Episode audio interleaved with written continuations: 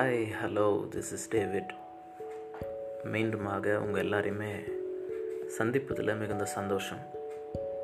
ஒரு புது எபிசோட். இதில் நான் ஏற்கனவே சொன்னது போல் என்னுடைய லைஃப்பை நான் பகிர்ந்து கொள்ள போகிறேன் இது முழுக்க முழுக்க என்னுடைய வாழ்க்கை. எனக்கு டுவெண்ட்டி எயிட் இயர்ஸ் ஆகுது என்னுடைய வயது. ஸோ சிலருக்கு வாழ்க்கை துவங்குவது அப்படின்னு பார்த்தாலே காலேஜ் முடித்த உடனே.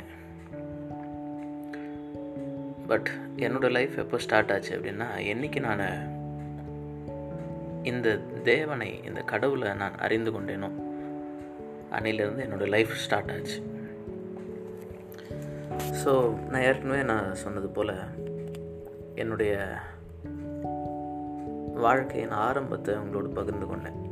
எப்படி நான் பிறந்தேன்.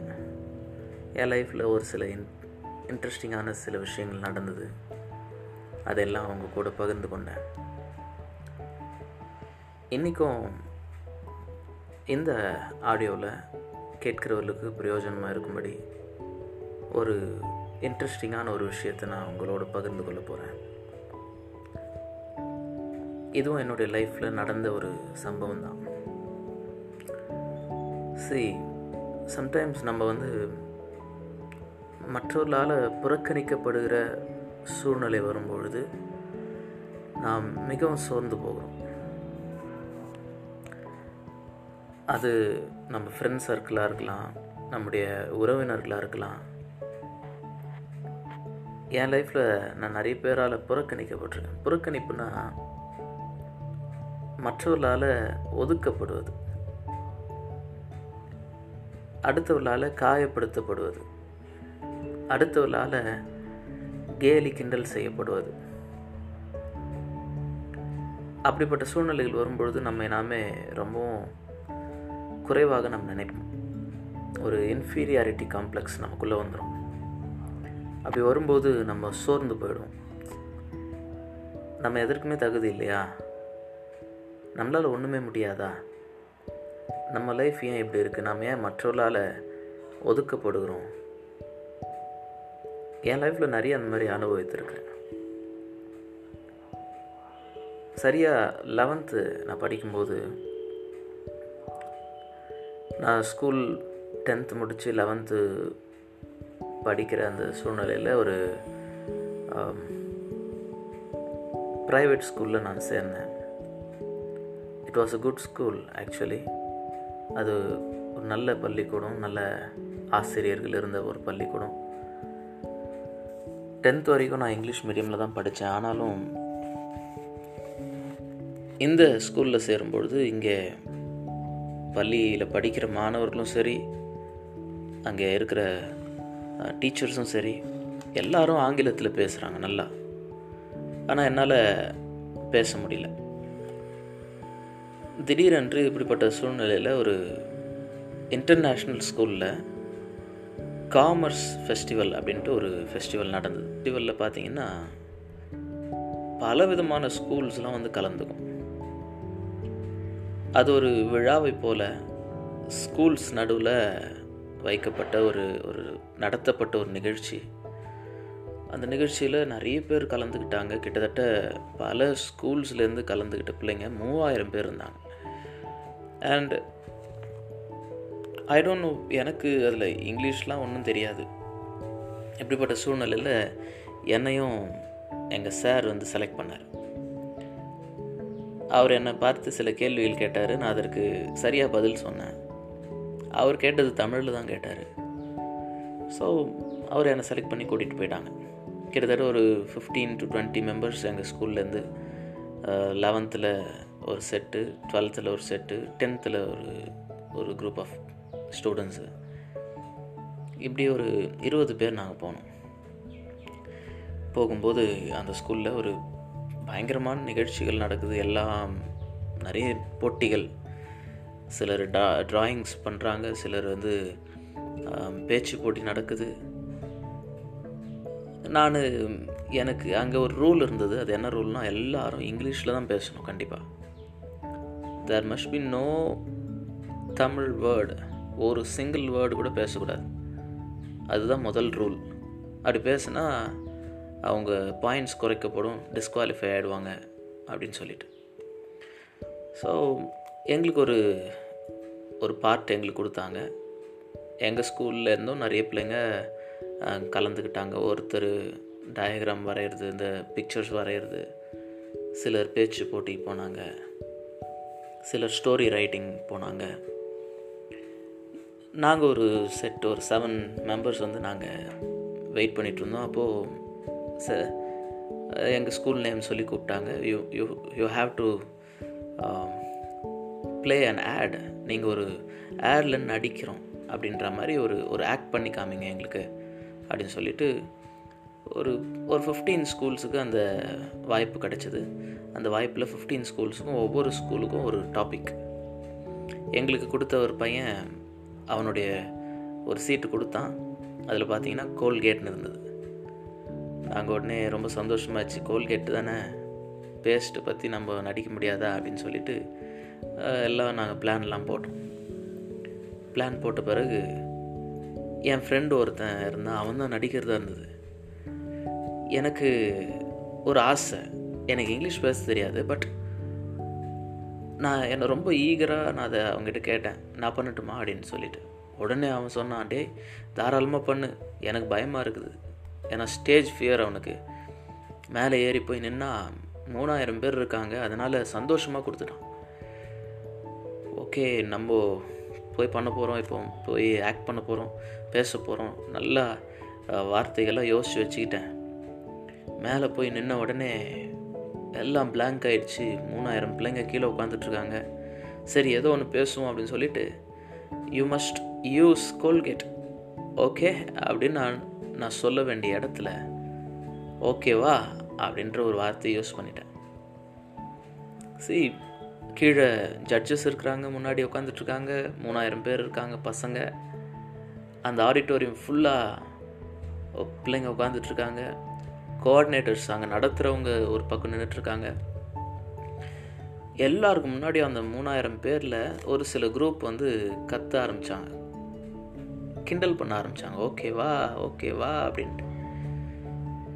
ஐ வாஸ் ஃபீல் அங்கே ரொம்ப அப்படியே ஒரு அசிங்கமாக ஆயிடுச்சு எனக்கு. நான் சிரிக்கிற ஒரு பக்கம் எனக்கு உள்ள ஒரு பக்கம் அப்படியே எல்லாரும் ஒரு குரூப் கத்தின உடனே எல்லாரும் கத்த ஆரம்பிச்சிட்டாங்க. ஜட்ஜஸ்லாம் தலையை குனிஞ்சிட்டு சிரிச்சிட்ருக்காங்க. உடனே என் கூட இருந்த ஒரு பொண்ணு அங்கே அவள் வந்து அந்த ஆடை டக்குன்னு பேசி முடிச்சிட்டா. முடிச்ச உடனே அங்கே ஜட்ஜு சில பேர் சொல்கிறாங்க your topic was not Colgate it was microphone அப்படின்னு. எங்களுக்கு கெடுத்த அந்த சீட்டை திருப்பி பார்த்தா அதில் மைக்ரோஃபோன் இருக்குது அடடா நம்ம தப்பாக பண்ணிட்டோமே அப்படின்னு சொல்லிட்டு யோசிச்சுக்கிட்டு டி வாண்ட் அனதர் சான்ஸ் அப்படின்னு கேட்டாங்க. நாங்கள் சாரி வேண்டாம் அப்படின்னு சொல்லி கீழே இறங்கிட்டோம். நான் பஸ்ஸில் வரேன்.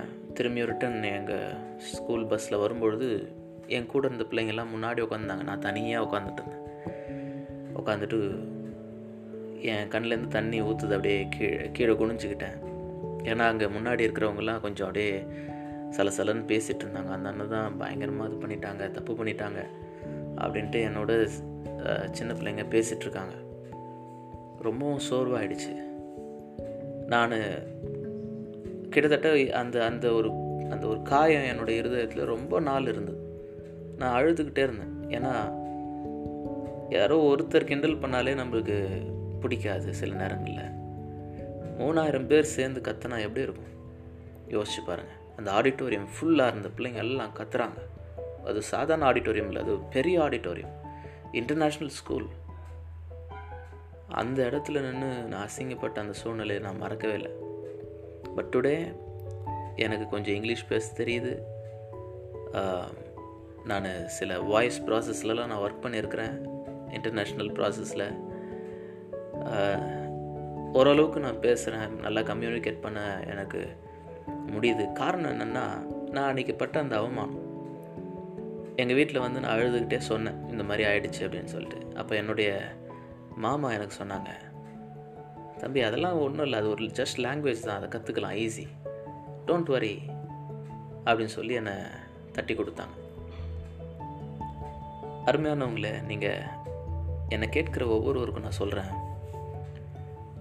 failure is a stepping stone சொல்லி நிறைய பேர் நம்ம கேள்விப்பட்டிருக்கோம் பைபிளில் எனக்கு பிடிச்ச ஒரு சம்பவம் இருக்குது பீட்டர்னு ஒருத்தர் இருக்கார் பேதுரு அப்படின்ட்டு. அவரும் அவரோடு கூட இருந்த மற்ற சீஷர்கள் இயேசுவுக்கு கூட இருந்த சீஷர்கள். சீஷர்கள்னால் ஹெல்பர்ஸ் அவங்க சர்வன்ட் போல இருப்பாங்க. அவரை பின்பற்றுகிறவர்கள் தான் சீஷர். அதில் பேதுருன்றவர் ரொம்ப முக்கியமான ஒரு ஆள். இயேசு கடல் மீது நடந்து வருவதை பேதுரு பார்க்குறாரு. பார்த்த உடனே எல்லாரும் ஆவேசம் இது ஏதோ ஒரு பேய் நடந்து வருதுன்னு சொல்லி கத்துறாங்க. கத்தின உடனே இயேசு சொல்கிறாரு பயப்படாதீங்க நான் தான் அப்படின்னு சொல்லி சொன்ன உடனே பேதுரு சொல்கிறாரு இயேசுவே இது நீங்கள் தான் அப்படின்னா நான் கடல் மேலே நடந்து வருவதற்கு கட்டளையிடும் அப்படின்னு சொல்கிறார் உடனே ஆண்டுரா இயேசு கிறிஸ்து சொல்கிறாரு கம் வா என்று சொல்லுகிறார். வான்னு சொல்லும்போது பேதுருவே வான்னு சொன்னதை காட்டிலும் பொதுவான காலிங் அது வா அப்படின்ட்டு. உடனே பேதுரு அங்கேருந்து இறங்கி வர்றார் மற்ற எல்லாருக்கும் காலிங் வருது. யார் வேணாலும் இறங்கி வந்திருக்கலாம். பேதுரு தான் கேட்குறாரு question but it was a common call right பேதுரு அங்கே இறங்கி வராரு. ரெண்டு ஸ்டெப் எடுத்து வைக்கிறாரு. உடனே அவர் தண்ணியில் முழுக ஆரம்பிச்சிடுறாரு. அதை வச்சு நான் யோசித்தேன் நான் போட்டில் இருந்து சாகிறது காட்டிலும் போட்டில் இருந்து ஒன்றுமே பண்ணாமல் இருக்கிறது காட்டிலும் தண்ணியில் இறங்கி நான் மூழ்குவது எனக்கு ரொம்ப சந்தோஷம்தான். ஏன்னா நான் முயற்சி பண்ணாமையே நான் தோற்று போவதை பார்க்கலாம் முயற்சி பண்ணி தோல்வி அடைஞ்சால் அது எனக்கு எக்ஸ்பீரியன்ஸை கொடுக்கும். இதே பைபிளில் இன்னொரு வார்த்தை இருக்குது உதடுகளின் பேச்சு வெறும் வறுமையை மாத்திரம் தரும் அப்படின்ட்டு. எல்லா பிரயாசத்துலேயும் பலன் இருக்குது ஆனால் உதடுகளின் பேச்சு அது வறுமையை தரும். சி நம்ம லைஃப்பில் நடக்கிற ஒவ்வொரு சம்பவங்களும் அது நமக்கு ஒரு எக்ஸ்பீரியன்ஸாக இருக்கும். அதை வைத்து புலம்பி கொண்டு இருக்கிறவங்க ஒரு பக்கம் இருக்கலாம். ஆனால் அதையே ஸ்டெப்பிங் ஸ்டோனாக பயன்படுத்துகிறவங்களா நாம் இருக்கணும் என்பது கடவுளுடைய சித்தம். ஸோ இது ஒரு சின்ன ஒரு விஷயம் என் லைஃப்பில் நடந்தது. இதை நான் யூஸ் பண்ணிக்கிட்டேன். இதை வந்து அசிங்கமாயிடுச்சே தோத்துட்டேனே அப்படின்னு சொல்லி ஒரு மாதிரி அசிங்கப்பட்டுட்டேனேன்னு சொல்லி நான் ஒரே இடத்துல ஸ்டாப் ஆகல ஐ ஜஸ்ட் மூவ் ஆன் நான் அதை தொடர்ந்து செல்ல என்னுடைய இருதயத்தில் நான் இடம் கொடுத்தேன். அப்படி செல்லும்போது நான் நிறைய விஷயங்களை கற்றுக்கொண்டேன். ரொம்ப பயங்கரமாக பேச தெரியலனா கூட ஓரளவுக்கு என்னால் கம்யூனிகேட் பண்ண முடியும். நான் பேசுகிறேன் இங்கிலீஷை பார்த்து இப்போல்லாம் பயப்படுறதில்ல. அப்படின்னா அதுக்கு காரணம் இந்த ஒரு சம்பவம். ஸோ டோன்ட் வரி உங்கள் லைஃப்பில் என்ன சம்பவம் நடந்தாலும் அதை உங்களுக்கு எக்ஸ்பீரியன்ஸாகவும் அது ஒரு ஸ்டெப்பிங் ஸ்டோனாகவும் கடவுள் மாற்றுவார் என்பதை உணர்ந்து நீங்களும் முன்னாடி போக என்னுடைய வாழ்த்துக்கள். அன்டில் தன் திரும்பி நாம் சந்திக்கும் வரைக்கும் உங்களிடமிருந்து விடை பெறுவது David Rajkumar. Thank you God bless you